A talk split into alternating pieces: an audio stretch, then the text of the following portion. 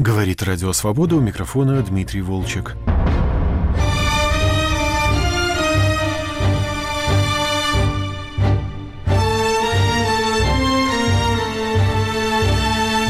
Выпуск программы «Культурный дневник» посвящен цензуре московских выставок. Открытие давно ожидаемой ретроспективы Ростислава Лебедева в Московском музее современного искусства обернулось громким скандалом. Цензоры из Московского департамента культуры на этапе согласования не допустили к показу около трети работ и после открытия сняли еще две – Имя куратора Андрея Ерофеева тоже оказалось под запретом. Его не указали в пресс-релизах и на сайте музея, а в списке сотрудников, готовивших выставку, размещенном в самой экспозиции, строчки «куратор» нет вообще. 77-летний Ростислав Лебедев, один из самых ярких представителей стиля соцарт, рассказал нашему корреспонденту Екатерине Вагнер о своем столкновении с цензурой. Выставка долго собиралась, долго собиралась, все никак не получалось а потом вдруг разрешили, что меня очень удивило. До меня доходили отдельные случаи, что я очень нежелательный персона, и поэтому меня старались избегать в этом смысле. Очень многие. И поэтому и на выставки я редко попадаю, и все остальное. Что-то так вот. Ну вот тут получилось вдруг. Конечно, она не просто делалась, потому что все решает департамент. Был представлен список работ. И они как пальцем тыкают, что можно, а что нельзя, и все. Но тут они протыкались и что-то упустили. Они же не будут вглядываться в какие-то работы. На выставке какой-то ходил, наверное, с их стороны стукач или осведомитель, я уж не знаю кто. И, наверное, заметил. А потом э, публика заметила то, что я думал даже и, и, и не заметит то есть какие-то и плюс на канале Культура это в моем интервью было крупным планом показано. Но только я, мне все равно непонятно, почему это нельзя. В таком крохотном телевизоре был нарисован похожий на одного известного человека персонаж. Ну, а почему это что-то вот такое, что надо снимать? И мне вот это непонятно. Я никак не могу понять, что, что я как-то выступал против или там э, кого-то подвергал какому-то астракизму или обругивал нехорошими словами. Все просто вот нарисовано лицо. И все. И почему-то надо снимать за эту работу. Эту работу у телевизора, где на экране изображен Путин, сняли уже после открытия выставки, а всего на нее не попали более 30 работ. Знаете, меня это не удивляет, потому что лет 15 назад в РосИЗО был назначен директором человек, кончивший Ташкентское артиллерийское училище. Так что э, тут, наверное, кто-то такой тоже сидит, знаете, по высказывание Геббельса. Когда я слышу культуру, я хватаюсь за пистолет. И даже открытие, вот, э, которого не было фактически. Открытие которого не было. Выставка, которая есть, открытие которого не было, да? И никто из музея не был. Как бы, знаете, вот такая получилась подпольная выставка. Чем они еще больше к себе навредили? Возбудили в какой степени, я бы сказал, нездоровый интерес. Все как в советское время. Чтобы никакого изображения оружия, никакого изображения госсимволов и никаких упоминаний про войну. Да, слово «мир» еще запрещено, хочу вам сказать. Вот такие указания. И как бы были работы, на которых вот и оружие есть, и войны, но это к теперешней ситуации исторической никакого отношения не имеет. Потому что это все какие-то пересказы произведений искусства. У меня есть определенные работы, я работаю на стыке культур. Я все время, в общем, так работаю, даже все работы у меня на стыке разных культур. На стыке китча и, скажем, высокого искусства. И поэтому эти работы, в принципе, никакого отношения не имели э, к тому, по какой причине они были запрещены к показу. То есть э, нам выставку обрезали очень сильно. Даже один зал фактически он провалился, в общем-то, большой зал. Там все-таки вытягивала инсталляция Светлой площади. Ну, еще пара работ. А в целом он из-за этого провалился. Андрей Ерофеев в 2007 году провел в центре имени Андрея Сахарова выставку «Запретное искусство», где собрал произведения, недопущенные к показу в России за прошедший год. Так что опыт борьбы с цензурой у него солидный. Столкнувшись с ней в очередной раз, он не побоялся придать ситуацию огласке. Ерофеев рассказал Екатерине Вагнер, почему его имя исчезло из материалов выставки Ростислава Лебедева и как теперь работает трехступенчатая цензура. Есть кураторский договор со мной, в котором, значит, естественно, оговаривается, что я являюсь э, автором каталога. То есть поначалу все происходит как, как и прежде, нормально, как в старые времена. Сначала утверждается общая концепция, когда сформирована уже концепция экспозиции, то есть э, реально проработана выставка собрано произведение и написаны тексты, возникает предварительная цензура. Да? Первый этап – это как бы самоцензура. То есть э, когда мы, мы только начинаем договариваться о выставке, и музей, и там в данном случае галерея Попова говорят, вы понимаете, это, в общем, лучше не показывать, эту картину с Путиным лучше отложим в сторону, эту работу с обнаженной девушкой не надо, здесь у нас есть матерные слова не надо. Это первый отбор, это самоцензура. Значит, вот она туда включаются значит, какие-то политические горячие темы, в данном случае война, Путин, Медведев и все прочее, а, значит, обнаженное тело женское, значит, эротика, порнография и так далее, мат и всякого рода религиозные образы. Вот это как бы э, то, что находится на стадии э, самоцензуры.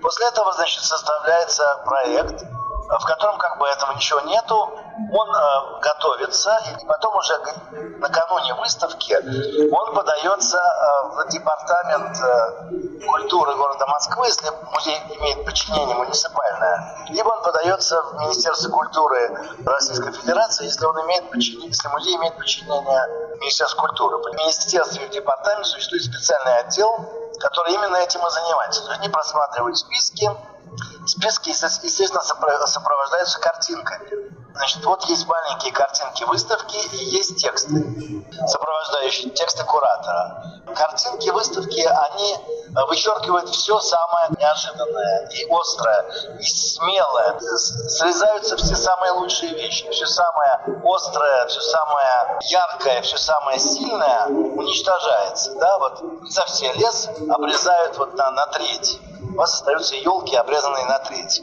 Вот этот э, подстриженный лес, это вот как бы понижение уровня качества, понимаете, резко происходит. Вы выставляете Сурика, вам говорят, нет, знаете, боярня Морозова это не надо, значит, казнь стрельцов тоже не надо, а давайте будет только вот Суворов, который, значит, через армию переходит. То есть э, а у вас отнимают лучшие вещи вам говорят, да, ретроспектива, полная ретроспектива художника там к 75-летию, и потом оказывается, что он лучшие работы его просто не показаны. Не потому что их нету, они лежат у него в мастерской, а потому что какому-то хрену это не нравится. Понимаете, этот хрен даже не вступает в диалог, понимаете, он просто вычеркивает это вот, говорит, это война, здесь, здесь агитация за мир, здесь, значит, гербы и вообще эмблематика государственная, хотя это чужая страна, там СССР, все равно нельзя. То есть вообще ничего с государственной эмблематикой нельзя.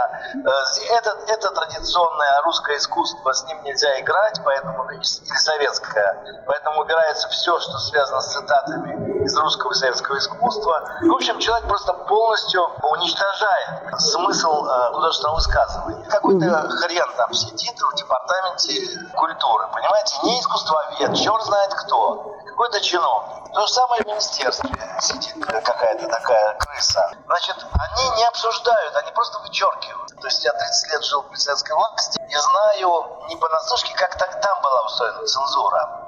Я просто работал в институте истории архитектуры, и мне было как бы от лекции поручение ездить и отдавать в цензурный комитет на согласование нашей публикации. Вот то же самое было. Никаких объяснений, никакого диалога невозможно. Вы отдаете какие-то непонятные руки, и вам возвращают красным карандашом подчеркнутые вещи, понимаете? Зачеркнутые фразы, целые абзацы. Красным карандашом жирно. Почему он это сделал, черт его знает, непонятно. Вот здесь мы вернулись к той же самой точке. Единственное, что тогда они более внимательно смотрели материал сразу же, на стадии предварительной цензуры. А сейчас они как бы расслабились, и они на это смотрят так вот наплевательски, поэтому они многие вещи пропускают. И поэтому возникает последовательная цензура, постцензура. Когда событие случилось, то то, что они не заметили на предварительной стадии, они уже как бы докашивают, дорезают до последующей стадии, когда выставка открылась. Поэтому вот сейчас пришла комиссия, как пишут мне Лебедев из, и опять-таки из департамента, они посмотрели и еще раз сняли какие-то работы. Три стадии цензуры. Самоцензура, предварительная цензура и последовательная цензура, постфактум цензура. А, значит, тексты мои по каждому залу и вводный текст, они, значит, тоже требуют теперь все тексты на выставке должны пройти вот литование, как в советское время называется. То есть они, значит, ставят свою печать э, согласия, и что это вычеркивает? Вот у меня там половину текстов вычеркнуто. А дальше э, мне э, тоже в процессе подготовки, уже тоже на финальном этапе говорят, явно смущаясь, но «Ну, вот ты знаешь, вот, к сожалению, нам еще сказали, что тебя упоминать нельзя, что ты, значит, в списках нежелательных лиц находишься. Вот такие списки есть, значит, в Министерстве культуры в э, департаменте по, по культуре города Москвы.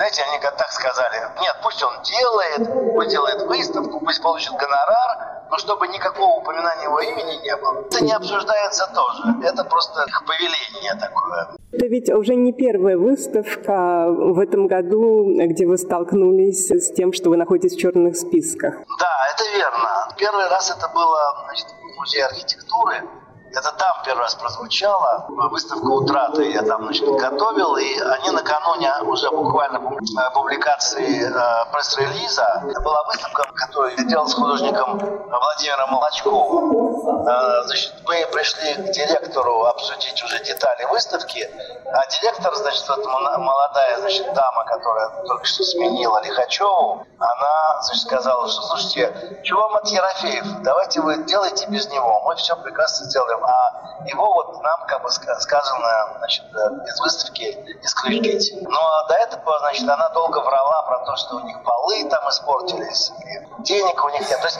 понимаете, э, люди, как бы не привыкшие к такой цензуре, они некоторым еще приводят замешательство. Им неудобно неудобно, они как-то придумывают какие-то аргументы фальшивые. Но вот мы сейчас на такой стадии находимся, что цензура уже навязывает все по-советски, а руководители институций э, находятся в ситуации такого смятения. Им как-то неловко, неудобно. Независимый куратор Александр Бурганов впервые столкнулся с цензурой в галерее Беляева еще в 2021 году. Галерея входит в объединение «Выставочные залы Москвы», подведомственное Департаменту культуры Московского правительства. Бурганов вел курс по кураторству на философском факультете МГУ и предложил провести в галерее выставку, подготовленную его студентами.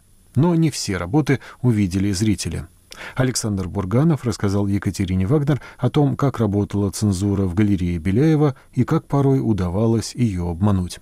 Одну работу сняли, там была графика по Орелу, но даже дело не в графике, а в цитатах. Там были цитаты из Орела, и сказали, что это пропаганда антисемейных ценностей. Вот такая, то есть несуществующая вообще ни в каком законе рубрика «Критика семьи», э, как института в их понимании, что, в общем, очень косвенно можно было увидеть в этой фразе. Э, это сняли, сняли видео, где на какой-то там секунде, там минуте на 15 кадр интерьера какого-то заводского. И где-то в углу бутылки из-под пива.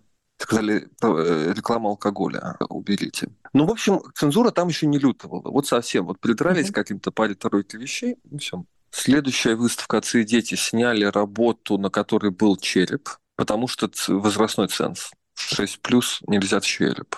Я, я защищал ее. Вот в церковь приходят дети, там стоит Голгофа, распятие, и внизу череп Адама по иконографии всегда размещается. Почему там череп можно, а у вас на выставке нельзя? Ну, такой же условный абсолютно. Нет, нельзя. Ну ладно. Еще следующие две мы делали еще до войны. То есть пошли подряд пошли выставки. Пошла выставка Коли Рындина ее мучили за религиозные мотивы. Была серия работ э, на основе ну, иконографических каких-то. Mm-hmm. Мучили страшно эту выставку, потому что мало ли оскорбим чувство верующих. Я, я писал письмо от, от, от священника. Это не оскорбляет чувство верующих. Сделал такое письмо. Тогда вроде они успокоились. Ну, что-то там Петлица, может, пару вещей брали. Не, они сказали, что ну, разбавьте чем-то. Мы туда живопись понаволокли, хотя Коля совершенно не хотел выставлять живопись. Живопись вся там появилась только из-за того, чтобы чем-то в отчете, чтобы было типа 50 на 50, там, живопись и какие-то инсталляции. Когда мы утверждали проект, то делали акцент, что это вообще выставка живописи. И чего-то там еще, не обращайте внимания. Эти работы с церковными штуками, я их нафотографировал, они как бы с лампочками должны быть сзади подсвечены. Тогда там видно ясно рисунок, а я их отфоткал э, без этих лампочек непонятно что, какие-то просто коряди. И подавал в отчете вот так вот.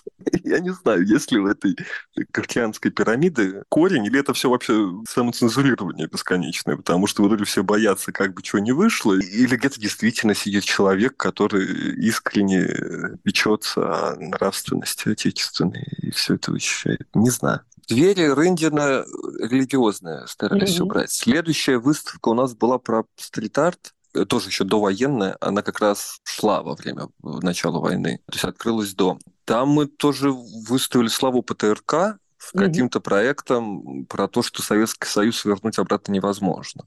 Время не может идти вспять. Там села огромная работа Кирилла Кто, который где-то на первой неделе после начала войны еще выставка шла. Сделал какой-то граффити э, с антивоенным текстом, и пошел слух, что его чуть ли не в розыск объявили. Марат Гельман написал какой-то пост, и Кирилл быстро выехал за границу, потом как-то все это успокоилось, Кирилл вернулся. Был какой-то скандал в медиа. Общем, какая-то пресса, опять-таки, подхватила эту работу и обратила внимание, что вот антивоенные художники. И тут же, по-моему, возбудилась э, какая-то наша полиция. Но как-то оно прошло. Значит, был ПТРК, был Кирилл кто? Была группа «Зачем?», которые просто нелегальные художники, вообще откровенно. Был Авсейкин, который чуть позже сделал в Тель-Авиве огромную работу «Мы не он». То есть еще состав был так себе. Но так как они, опять те, кто цензурируют, они, в общем, в именах не разбираются, и на тот момент еще характеристику о художниках нас не требовали. Вот как раз, наверное, после этой выставки, может, и начали. Значит, да, вот на нее мы набрали, значит, вот состав таких совершенно неподходящих для государственной цензуры людей, но работы были безобидные. Вот кроме ПТРК все остальные были эскизы к Выксе выставляли там, этого еще что-то такое. Ну, в общем, стрит-арт, паблик-арт. Я тогда тоже в качестве какой-то фишки разговора, то есть у меня была такая как бы градация от нелегального современного уличного искусства, типа там вот как раз группа «Зачем» там, или там ребята, которые электрички расписывают, то есть такой откровенный бомбинг, как это у них называется, до легального паблик-арта типа Викса там или еще где какие-нибудь фасады расписывают. Потом э, монументальное искусство, ну, как тонкая грань между вот официально расписанным фасадом и там каким-нибудь а, архитектурным дизайном с использованием фигуративных каких-то мотивов. Там какая-то станция метро у нас была, несколько штук, вот эти новые собянинские. И советское монументальное искусство. Одна стена была расписана вот баллончиками, просто целиком от пола до потолка была там какая-то вот чисто как вот вдоль электричек, вот так вот было расписано. Притом ребята пришли в, в масках. Они скрывают свои лица, mm-hmm. потому что они много чего разрисовали в своей жизни. На что можно ответить? Пришли, они как бы говорят, нет, нас фотографировать нельзя, мы тут в банданах, мы нарисуем и уйдем. А рядом с ними, прям средняя стена висел кто-то из советских монументалистов старого поколения, 60-х годов, эскиз к какому-то гигантскому советскому зданию с мозаичным панно для Екатеринбурга, для какого-то такого города где человек разрывает оковы. Ну, такая нормальная советская тема, но он тоже так довольно авангардно сделан и прекрасно смотрелся рядом с этим стрит-артом. То есть и там такая бунтарская тема, и здесь такая бунтарская тема. И э, такой в авангардном духе могли работать. И еще была одна стена художнику, который сделал советским, тоже где-то в 60-е 70-е годы, абстракцию. Он сделал первое абстрактное панно городское. То есть вроде там пять лет прошло, еще не прошло после разноса этих абстракционистов Хрущевым, а они тут протащили эту абстрактную тему монументальное панно. И был как раз-таки рассказ о том, что монументальное искусство в Советском Союзе был способ легально заниматься э, авангардными художественными какими-то практиками, потому что критерии были совсем другие, чем для Станкового. Станковое должно было быть там в 60-70-е еще там реалистичным, и по сюжету, и по форме. Формализм, так сказать, не приветствовался всячески, а вот в монументалку это оказалось можно принести. Потому что вроде как они объясняли декоративностью, что на самом деле эти люди тоже были, в общем-то, не просоветски настроены, хотя делали официальное советское искусство. Вот какой-то такой был разговор на этой выставке. И ничего, у нас все это прошло. Но после этой выставки, видимо, как раз-таки на основе этого скандала с э, Кириллом Ктон, с нас стали требовать на выставку каждому художнику, который в ней участвует, прилагать э, характеристику о политических его воззрениях, и в каких проектах он участвовал, э, высказывался ли он о политике в соцсетях, и, и вообще не нарушает ли что-нибудь в его публичном, так сказать, проявлении какое-нибудь законодательство. Вот такое новое правило ввели. И уже на следующей выставке мы там и составляли такие бумажки, ну, как-то по шаблону, ссылки на соцсети. Мы сначала mm. долго думали. Это же одновременно заставили делать, ну, примерно в одно время заставили то же самое делать и Мому. И я говорю, а как вы вообще с этим вы что пишете? Она говорит, нет, мы просто просим всех художников закрывать публичный доступ к соцсетям, ну, там только для друзей. А в отчете пишем, что тут сети э, закрыты, посмотреть не можем. А каким образом вы узнавали про эту директиву? То есть вам дирекция вашего ВЗ там рассылала какой-то приказ или официальное письмо? Письменно как... письма не показывали. Мне, до меня доносили устно. До меня доносила моя директриса, Вета угу. Беляевская. Но это была не ее инициатива. Как... Нет, это пришло из департамента в дирекцию выставочных залов. В дирекции выставочных залов был один человек, который, в общем, судя по всему, был, чтобы за всеми ними приглядывать, потому что они все-таки были более-менее творческие люди. Но был там такой человек в пиджаке, который к искусству не имел никакого отношения, зато очень внимательно смотрел, какое отношение у всех остальных. А должность его какая была? Должность его была никакая. Вот, вот должность с нейтральным названием. Мы сначала удивлялись. Думаю, а что это какой-то хрен непонятный по должности? Не помню, как называлось. Смысл был в том, что никто. Почему он вообще как главный себя ведет? Ну, кто там лучше понимал, так сказать, говорили, так надо, не обращай внимания, как бы не спорь. А то есть вы с ним перескались лично? Ну, у нас были там зум-конференции, а, все, угу. типа там для всех кураторов. Э, и он там как раз так, как на партсобрании, что-то излагал, как нужно выставки делать. Но больше не про идеологию, он больше он был заинтересован такой дисциплинарной частью, типа, когда там подавать, какие отчеты, в какой форме, какие сроки, как сметы составлять по деньгам он очень внимательно следит. Вот он, по-моему, его должность была как-то ближе к финансовому отделу. Ну, то есть назначали их всех еще не с идеологическими, мне так кажется, в большей степени задачами, а с э, финансово-хозяйственными. А идеологическая функция была, так сказать, бонусом шла. Да, и вот вас, вас значит, заставили делать эти характеристики. Да, заставили писать эти характеристики на так, всех художниках и, и вообще всех, кто там, если спикеры какие-нибудь или там лекции кто-нибудь дает обо всех. И после этого правила мы сделали еще две выставки После значит, начала войны была пауза, к счастью, э, шла длинная выставка какая-то коммерческая, которая не имела никакого отношения, которая никого никак не интересовала, какая-то детская выставка. А следующая наша выставка была назначена то ли на апрель, то ли на май. И, значит, это была выставка моих студентов как кураторов, которые э, выставляли Э, студентов Жени Вороновой из Суриковки. Суриковки. И момовских тоже камышниковских какое-то количество туда взяли. То есть это было три учебных заведения, еще МОМа, э, Суриковка, МГУ. Ну, там был такой период, что первый месяц, уж после начала войны точно все сидели как пришибленные, потом начали думать еще, что делать. Ну, в плане художественном даже, как, mm-hmm. вот, как, как высказываться, что можно сказать в таком контексте. И наша выставка должна была называться «Зачем теперь нужно искусство?» вопросительный знак. Нам и запретили такое название. В названии нет ничего, оно ничего не нарушает. Никакого закона к нему невозможно. Нет. Давайте, вот она у нас вообще в документах значится молодежная. Пусть так и называется. Вы правда считаете, что молодежная выставка должна называться молодежная выставка? Я подумал, ну, назовите тогда выставка молодежи и студентов. Вот прямо так. Ну, фестиваль молодежи и студентов. Ну, был, да, да. А, вот, вот я к, к нему отсылку пытался угу. сделать. На плакате было написано большими буквами «Выставка молодежи и студентов». А я говорю, а мы можем в качестве дизайна где-то какие-то еще фразы использовать на афише? Ну, Только главное, чтобы название было больше всего остального, а остальное не нарушало законы. Да, хорошо. Чтобы была такая пустая белая-белая афиша, большими буквами выставка молодежи студентов и маленькими буквами «Зачем теперь нужно искусство?» Больше ничего вообще, ни картинок, ни изображений, ничего. Только две фразы.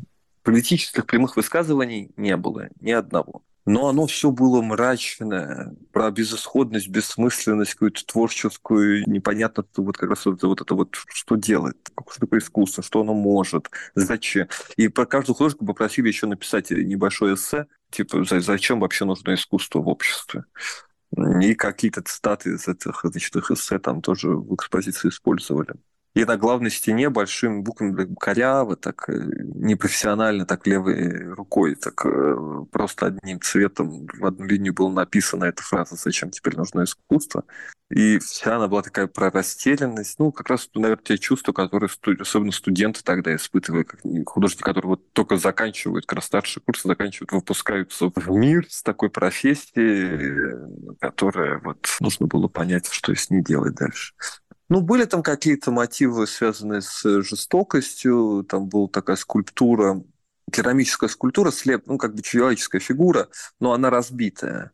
Белый гипс, как слепок передней части тела. Вот если у человека сверху с него положить на пол и сверху с него снять форму, да, то есть у нее внутри пустая. И вот она также потому что разбитая лежит, она на белом листе и сверху белым выкрашена.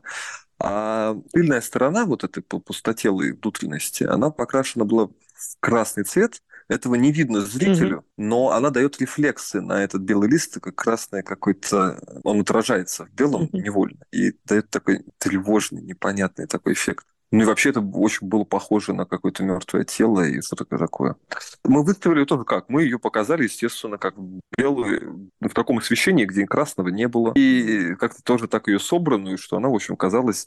Непонятно было, что вот человеческая фигура белая на белом, все нормально. Зацепиться не за что. Поэтому ее разрешали. Когда мы уже притаскивали экспонировать, директриса хватала за голову, говорит, что вы притащили? Я говорю, вот в документах. Есть. Вот оно. А кра... Э, ну, знаете, что это сказать э, технический момент, просто красным там сказать, что вы к ней цепляете. На вопросы Екатерины Вагнер отвечал бывший куратор московских выставок, а с осени 2022 года иммигрант Александр Бурганов. Выпуск программы «Культурный дневник», посвящен цензуре, подошел к концу. Над ним работали продюсер Андрей Амочкин и редактор Дмитрий Волчек. Всего доброго.